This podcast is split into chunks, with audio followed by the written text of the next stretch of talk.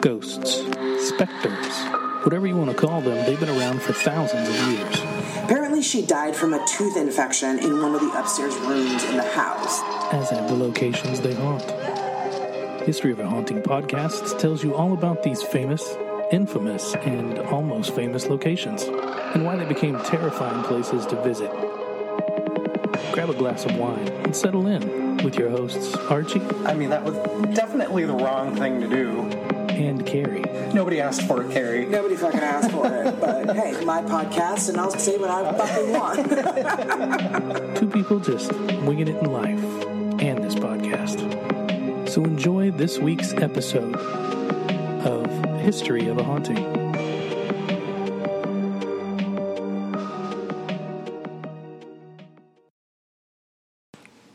Hi guys. Hey everybody. Let's talk over each other for the next 30 minutes. Just like every episode we ever do. Welcome to History of a Haunting. Say hi now. Oh, are we trying this over? No. Oh, okay. You're welcome, Aaron. Yeah. I like to have the last word. Oh. You're like, that's the truth. And the first word. And about 900 other words in the middle. And everything in the middle.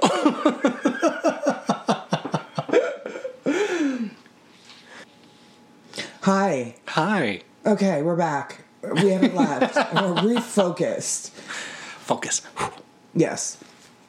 We have been celebrating Memorial Day weekend, because that's the weekend we're recording, with fun red, white, and blue themed drinks.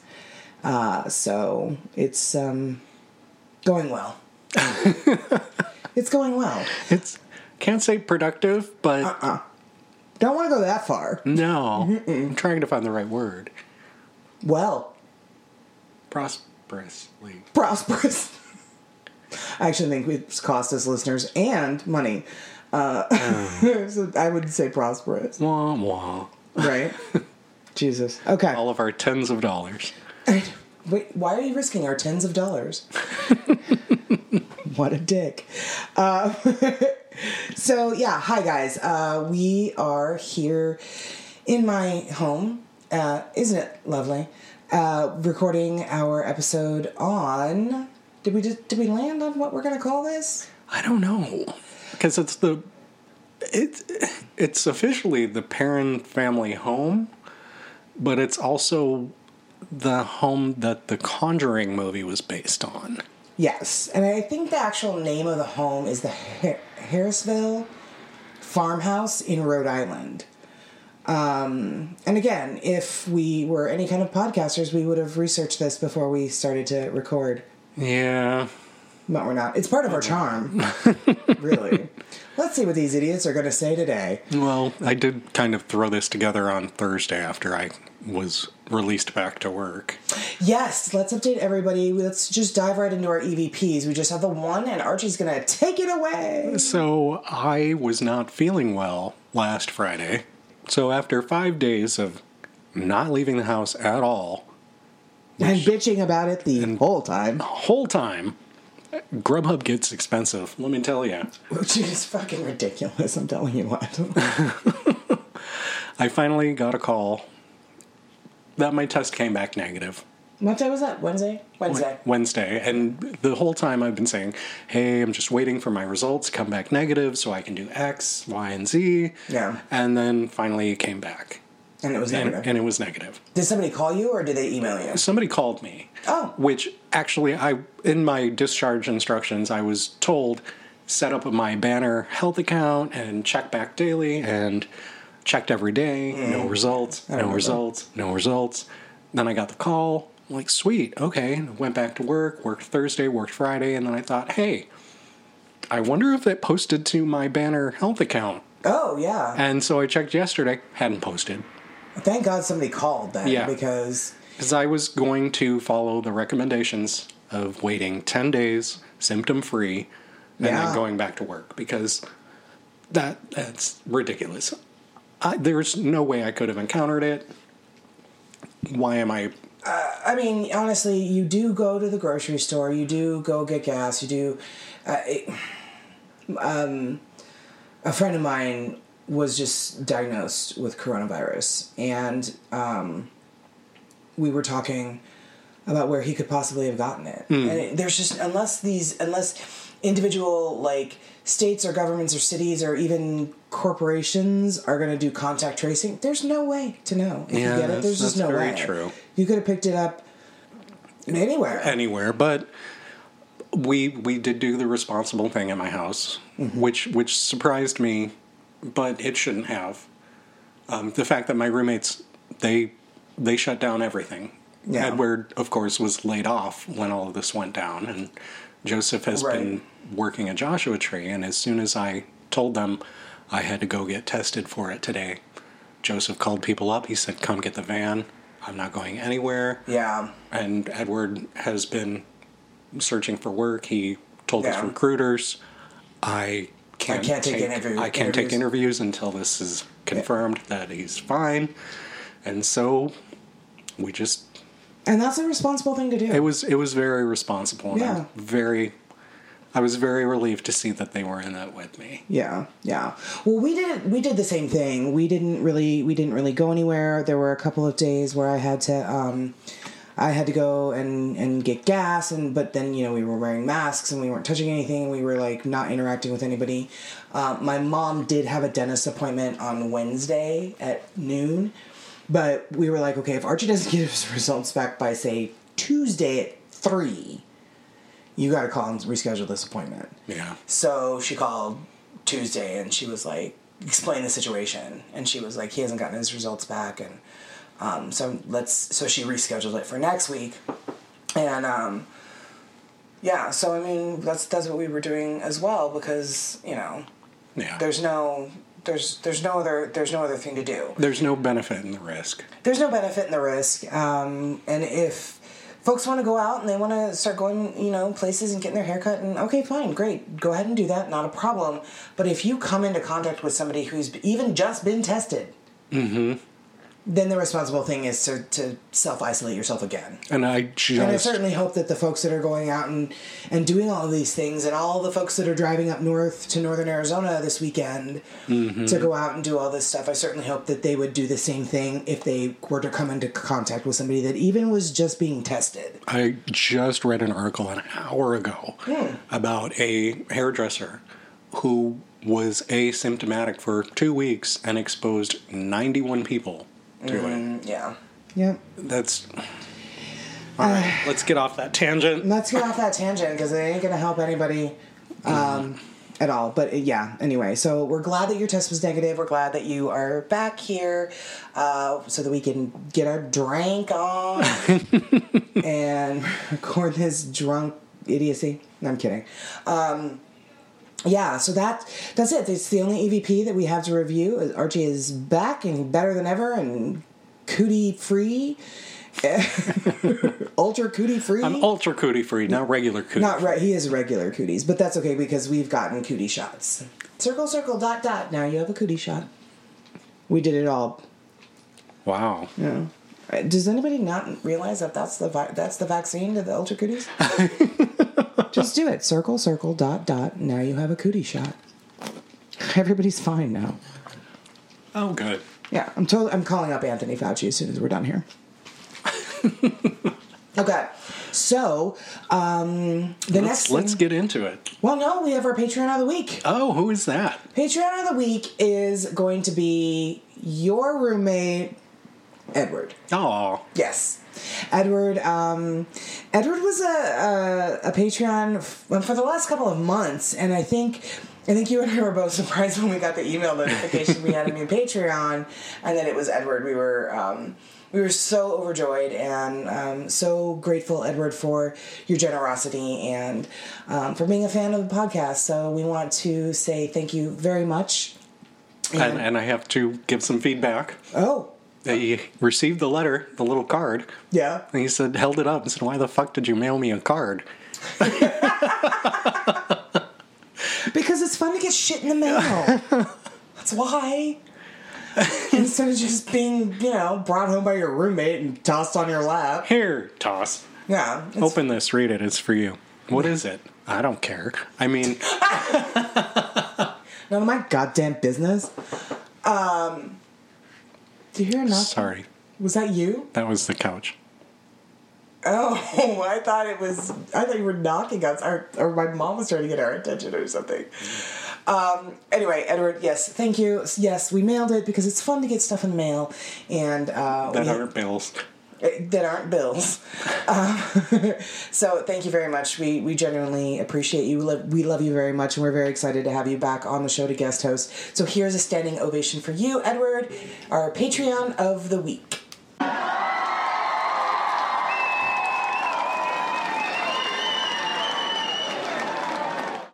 Yay! Thank you so much, Edward. All right, guys, let's get into this episode. Archie found a really great article that tells a really, what is, you call it, a really cohesive story? It was a very cohesive story. Yeah. So this, the format of this episode is going to be a little bit different. It's not going to be just Archie telling history and then me telling the hauntings, because the hauntings begin almost the second the family moves into the home. So we're going to do, it's very similar to Skinwalker Ranch, and kind of bounce back and forth off each other and the stuff that we found. So, Arch, I'm going to let you get started. Go ahead and let's just dive right into this chaos farmhouse. All right. Well, this article was on the Perron family home, which is also known as the Conjuring movie house. Yes. Now, you know the next question I'm about to ask. No, I have not seen the movie. Of course you haven't. Of course I haven't. You haven't seen The Conjuring 2 either. No. Which was our Enfield episode. It was about that. Correct. So we start the season with Enfield, The Conjuring 2, and we end it with The Conjuring 1. Because I make bad decisions. No, actually, the reason, what inspired me to have this location be our episode this week is our friends at EVPI, and all of our listeners know Tony and Sheree and Chris and Audra by now, because we talk about them almost every episode these days.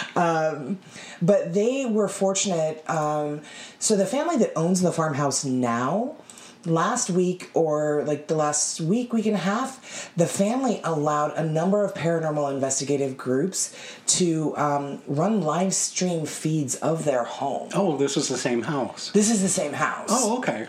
Yeah. And the family, or the couple rather, that bought the house and owns it now are paranormal investigators. Mm-hmm.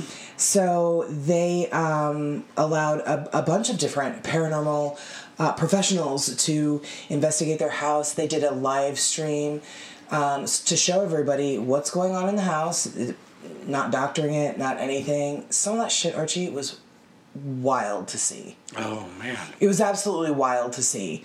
So I was excited, and I'm like, you know what? This is a famous location, and the story is banana sandwich. I know you hate that word. Banana sandwich. Banana sandwich. Not just bananas, but deeper than that. I mean, it's a full-on fucking sandwich. So that was another reason why I wanted to do this location, because it's just so phenomenal. So yeah, again, right. For the ninth time, Archie, quit. Get into it already. I'm trying. Sorry. What I have was found as written on altereddimensions.net. Seeking to move the children to a quieter home life in the country, Roger and Carolyn Perron purchased their dream home in the winter of 1970. That's always the way it starts. Right? People need to change their dream. If it's your dream home, find a different house. It's not going to end well. The old Arnold estate was 200 acres in size and one of the original plantations in the area surveyed by colonist John Smith in 1680 and deeded to Roger Williams for the formation of the state of Rhode Island. The John Smith? What's such a generic name? Mr. Pocahontas? It's very likely it was the John Smith. Sounds about the right time. Yeah, it's right on. I mean, I'm quite the historian. Oh, aren't we all? Located on Round Top Road in Harrisville, Rhode Island, the 10-room, lovely, charming country home was built in 1736 on a beautiful plot of land with plenty of room for their 5 children, all girls, to roam about and play. Nancy and Christine Perron shared one room, Cindy and April another, and Andrea had a room all to herself, except on nights when, as Andrea put it, the sisters came crawling into bed with her, trembling and crying in terror. Told ya. The fell apart the minute they fucking moved in. The Perron family noticed something was amiss from the first day they stepped into their lovely new home. Later it would be learned that 8 generations of families had lived and died in the old Arnold estate, including Mrs. John Arnold, who at the age of 93 hung herself from the rafters of the barn. Holy shit. Other unfortunate losses of life on the estate included several suicides, hangings or poisonings, the rape and unsolved murder of 11-year-old girl Prudence Arnold, later presumed to have been murdered by a farmhand. Oh my God. Two sudden drownings in the creek located near the house, and 4 men who mysteriously froze to death on the land. Jesus Christ. It did not take long before the parents understood why the previous seller advised them on the day that they moved into the house, leave the lights on at night. Oh my God. This just, it's 0 to 100 real quick. Yeah, it goes south fast. So, now at first the ghosts, or the demon spirits, as the Warren investigators thought of them, were harmless. So yes, this is another location where Ed and Lorraine Warren had investigated. So, they were described variously as opaque or somewhat solid in appearance, these demon spirits. But there were many spirits present in the old homestead. One ghost apparently smelled of flowers, while another would gently kiss the girls goodnight in their beds every night, which sounds sweet and charming. It does. But for a child to have somebody kiss you goodnight that's not fucking there? No wonder they were going into their sister's room crying in terror. Yeah, no shit. Now, another appeared to be a small young male that the girls would watch, mesmerized, push toy cars around the room that was propelled by an invisible hand. Oh, wow. So here's my question with that. There's a little boy that they would watch, and he's pushing toy cars around with an invisible hand, so did he just, like, look like it was stumps? Or, like, how did... What? Okay, so here's where the inconsistencies begin. I mean, maybe, but yeah. Perceived to be a young boy? Well. Playing with cars? I mean, maybe, I guess. But I mean, if it was all girls in the... you know what? Let's not split hairs. Anyway.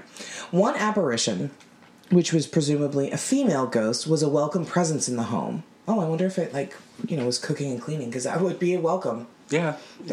Walks the dogs for you and shit. Sweep up. Nice. Makes your bed every day. Right. What's the name of the... what the hell is the name? Mrs. Wilson or whoever at the Stanley Hotel that will unpack your clothes and, like, tidy up your room. Oh, right, God. Yeah. So... Wow. Leia is super excited by all of this. Does she need a CPAP? I mean, she might. Do they make those for dogs? If there's any vets listening, hit me up, let me know. So now the parents would often hear sweeping noises coming from the kitchen. She does clean up. She does. That's nice. Awesome. Yeah. When they entered the room, they would find the broom had been moved to a different spot in the room with a neat pile of newly swept dirt sitting in the middle of the floor waiting to be deposited in the trash can. I'm on board for this. This is starting out so well. Now, Manny was apparently another spirit that the young parent children loved.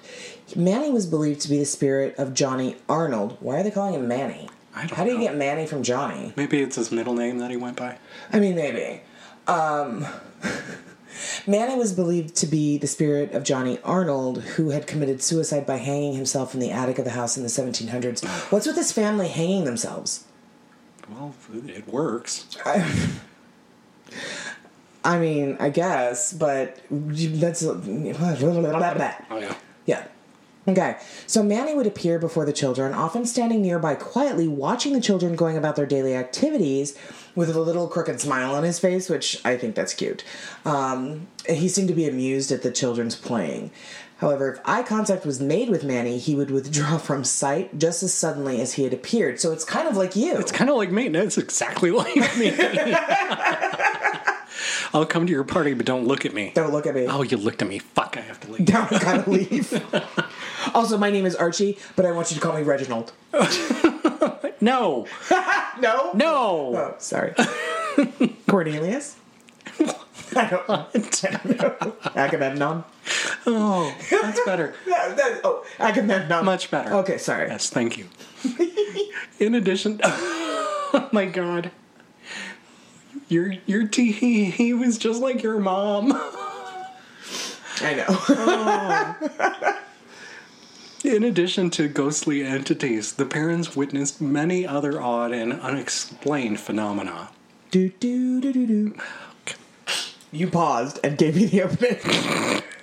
God, no more vodka. If we're gonna start axing all the different alcohol types from this show, it's gonna fall apart. Oh, some of these unexplained phenomena included beds that would levitate several inches above the floor. Telephone handsets would hover in the air and slam down onto the phone base when someone entered the room, and various household objects would glide about the house on their own. Okay, well, maybe somebody was just pissed at their boyfriend and just hanging up. Maybe. Because, I mean, that was a common sound in my house when I was growing up, too. Here's what cracked me up. Often, chairs would be pulled suddenly from beneath an unsuspecting guest. Oh, God! Dick move. And pictures would tumble from the walls. The Perrons also once reported seeing an orange ooze bleed from the wall and dissolve into nothingness. Oh, that's very Ghostbusters. Yeah, that's some pretty heavy... I mean, there have been cases of, like, ectoplasm being found. There's a famous case, I think, in the Midwest, a demon house. Zach Bagans actually owns the basement door of this demon house. Of course he does. Yeah, it's in his haunted museum. But I think they also would find ectoplasm-y type ooze, like an oily substance almost, coming from, like, the walls. That's weird. Yeah, so it's not an unknown occurrence in homes like this. Well, like you were mentioning, not all of the ghosts at the Harrisville house were welcome visitors. Some would yank the girls' legs and hair during the middle of the night. Others would loudly bang at the front door of the home with such force that the entire house would shake. What the house? What is the house built of? 3 little pigs, and this pig made his house of sticks? Or? Made of sticks. Doors would slam shut on their own, while others would stay frozen in place, unable to be shut no matter how much force was applied. One entity in the home routinely kept the family awake as it continually cried out in the night, "Mama! Mama!" Wait, it cried out in the night? That's what it says. You don't care, I'm just reading what's in front of me. While another apparition tortured 8-year-old Cindy, telling her over and over, "There are 7 dead soldiers buried in the wall." Jesus Christ. One of the Perrons recalled a small, delicate spirit, appearing to be about 4 years old, roaming the house crying, calling for her mother. Oh my God. One of the spirits was so evil, the Perron family to this day will not disclose what it did to them.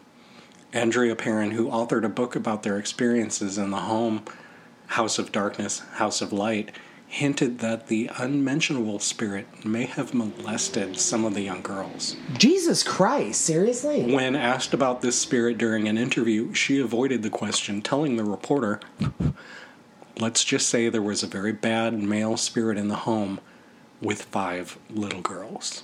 Oh my God. Oh my God.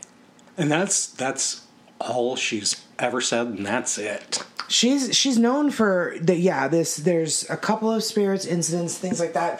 Andrea Perron's known for clamming up about it when she's asked, but I think it's interesting that she would have that lead in and then just leave it at that. Well, let's speculate wildly here for a moment.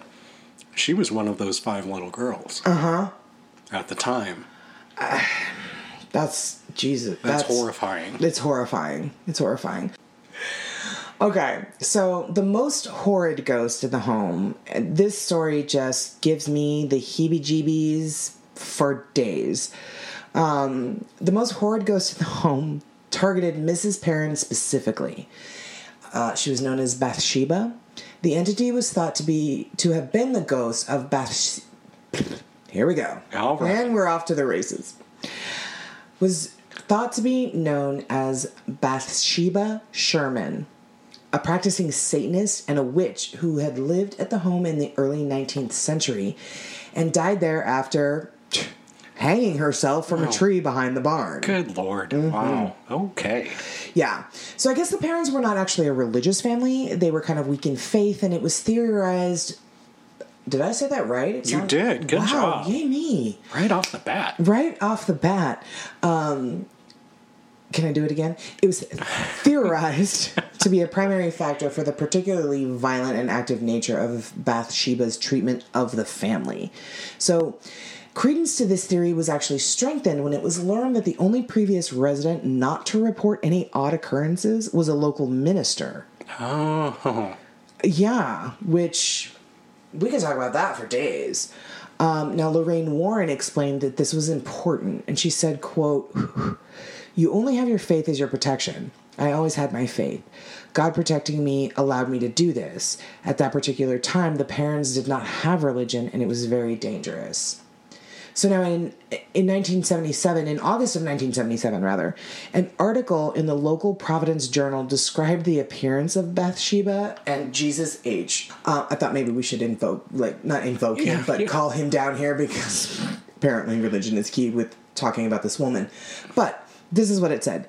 Bathsheba was a vile, hideous creature described as having a face, quote, similar to a desiccated beehive. Oh, covered in cobwebs with no real human features other than vermin crawling from crevices etched into the wrinkled skin of her face.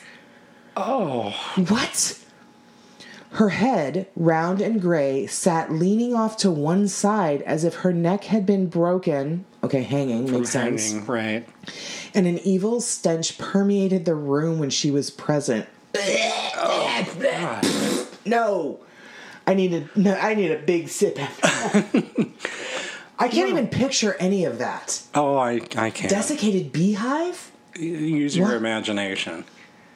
I'd rather not.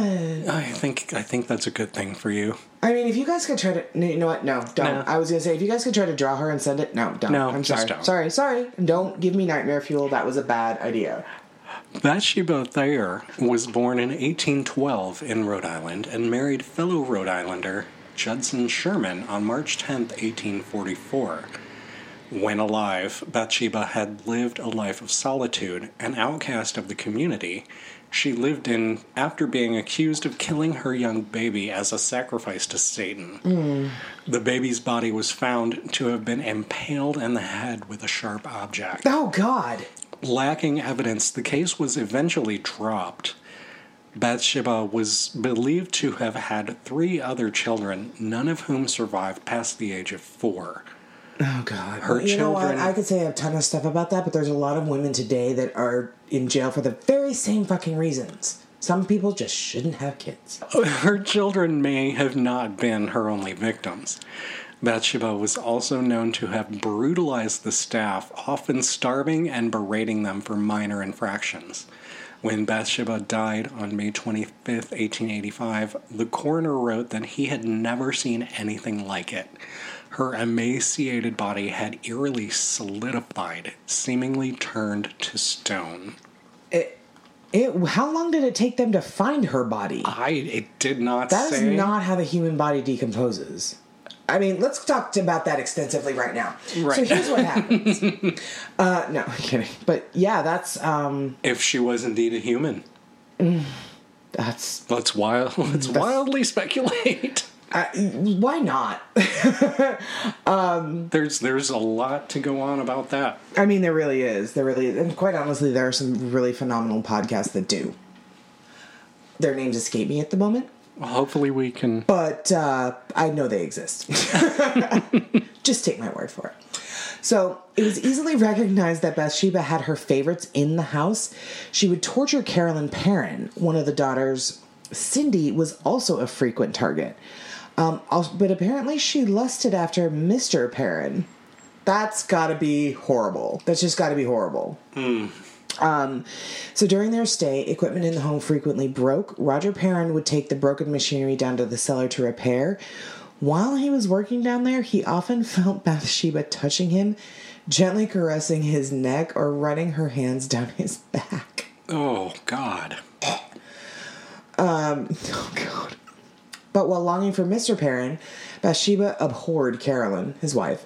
It was clear that Bathsheba wanted Carolyn out of the house. And quite frankly, I would have been like, bitch, you can have him. I'm out of here. Bye-bye. Well, here's a quote. Mrs. Perron said she awoke before dawn one morning to find an apparition by her bed. The head of an old woman hanging off to one side over an old gray dress. No. There was a voice reverberating, "Get out. Get out. I'll drive you out with death and gloom." Okay, again, bye. Have him. Right? Go. In the beginning, Bathsheba's treatment of Carolyn was merely cruel. Merely cruel. Carolyn would be pinched. That's a powerful word. Right? Pinched, slapped, or have objects thrown about her. Her greatest fear, fire, was soon discovered by the entity used repeatedly to strike terror in her as Bathsheba banged torches against her bed while demanding that she leave the home immediately. Banged torches against her bed? Yeah. What the fuck? Girl has no chill. I mean... No chill. She may make the room colder, but she's got fire to throw at you. Let me tell you, I have had boyfriends where a girl tried to make a play for him. And it was like, bitch, get the hell out of here. If I were Carolyn, I would have been like, see ya. Take him. He's yours. This is his birthday. This is his favorite cologne. Hope you guys have a magical life together. I don't know as I would ever love anybody enough to be like, you know what? I'm going to, I'm going to fight this ghost for you. No. Nope. Mm-mm. I kind of want Lizzo to write a song about this situation. So, as time progressed, the attacks grew harsher. No. In one instance, Carolyn was lying on the couch when she felt a sharp pain in the calf of her leg. Charlie horse, maybe. Let's hope. Here we go. Let's see what happens. Maybe not. Definitely not. She examined her leg and she found a large bleeding puncture wound that looked as if a large sewing needle had impaled her skin. Oh. No. I scar very easily, so I don't want a ghost poking me with sewing needles. I can't. It's a vanity thing. Later, after threats failed to motivate Carolyn to leave, a dedicated wife again. I guess so. Bathsheba took a different tactic and attempted to invade Carolyn from within. Whoa, what? Here we go. Believing that Carolyn had been possessed, the Perrons called in psychic investigators Ed and Lorraine Warren to assist them. Here they are. Look, they just rolled up in their car. That's what it was. Ladies and gentlemen, Ed and Lorraine Warren. Come on, sit down, even though they've been dead for years. Oh, that's where the ratings come from. When we get them. Now, Ed and Lorraine Warren are often thought of as the original paranormal investigators. For decades, they helped investigate hauntings, demonic possessions across the country. In many other cases, they were able to convince the Vatican to provide exorcisms of the spirits that they found. The Perrons heard of the Warrens after one of their many public speaking engagements and pleaded with them to help save their mother. By this time, it was believed that Bathsheba had physically possessed Carolyn Perron, and this was an assessment that Ed Warren could not disagree with. Oh, wow. Yeah. He says, quote, "The night I thought I saw my mother die was the most terrifying night of all. She spoke in a voice that we had never heard before, and a power not of this world threw her 20 feet into another room." Holy shit. Yeah. Unfortunately, the true story of the Parent family's haunting ended differently than the Conjuring movie actually portrayed. In reality, the Warrens were not successful in ridding the Perron family of their hell-bent tormentors. Carolyn Perron recalled that dreadful night and explained that even though the Warrens' intentions were good, essentially they found that things got worse around them. As the situation spun out of control, Roger Perron demanded that the Warrens leave the premises immediately. And I've heard stories like that about Ed and Lorraine Warren. While they were very good at their job, they sometimes, I feel like in this particular case, they might have gotten in over their head and exacerbated the situation rather than helped it. So... Oh, they're mad now. No, they're leaving. Oh, they're out. Peace. They're out. Bye. Sorry. Thank you for coming. We've offended the Warrens. So yeah, I've heard that about them within this particular case. So, yeah, it's a very different ending than the actual movie has, which, by the way, if you haven't seen it, I highly recommend. It's horrible. It's terrifying. It's the best shit ever. Well, as the Perrons previously learned, that every occupant, except for the local minister and his family, had reported supernatural phenomena. That's friendly occurrence. Oh, great. So then it's a super cheerful do. The owner prior to the parents had hired a contractor to renovate the house. The contractor had been busily renovating the home when he suddenly stopped work and fled. It was reported that he had left the home screaming, leaving behind his tools and his car. Oh, Jesus Christ. Wow. You'd probably get away quicker if you took your car. Yeah, the previous owners never moved in, and the home sat vacant for several years before the Perrons discovered it and bought it. Despite their unfortunate circumstances, financial constraints and otherwise, the Perrons were stuck, rooted in that house for 10 years. I mean, that's a lot of the reason why most of these families don't leave homes like this. They can't afford to. They can't just up and leave. You need to keep a roof over your head. You need to, and especially like with us, we're working so hard to save money and to get our credit to where we can buy a house, to invest all of that time and all of that money, and then it's horribly haunted. Buying a home is not as easy as just renting one and being like, fucking later days, see, I would want to be a. Mm-hmm. You can't just do that with a home you buy. I mean, I get it. I don't understand it, and I hope I never do. Mm-hmm. But, yeah. Unable to flee, they endured the inconvenience of the friendly spirits and the torture of the malevolent ghosts bestowed upon them. Finally, in 1980, at the insistence of Carolyn, the Perrons were financially able to vacate the home. And they moved to Georgia. Which... Peace the fuck out. Right. 10 years. I can't even wrap my head around that. But the family in the Enfield poltergeist, they stayed there... The mother stayed in that house until she died in 2003. Long after the kids were grown and everything. Yeah. So, geez, I don't know. So now, Corey and Jennifer Heinzen bought the farmhouse, again, formerly known as the Old Arnold Estate, in June of 2019. And they've already documented several instances of paranormal activity. These are the folks that allowed a bunch of different paranormal groups to come in, and they did the live stream of shit going on in the house. Right. I'm sure you guys can find... these videos on YouTube, and if you can, I highly suggest you watch them, because the stuff that we've talked about in this episode is really just about the Perron family's experiences, but it's not over. It's not over. And it'll never end. It'll probably never end, unless they do, like, a thorough, like, cleaning, bury sage under the foundation and light that bitch up. It's probably not going to clear this house. But the couple is actually well equipped to handle such happenings because they are paranormal investigators themselves, which I think is amazing that they were able to buy this home. Oh, and that's probably... If anybody that should own it. Oh, that's probably why. It's them. Yeah. Right.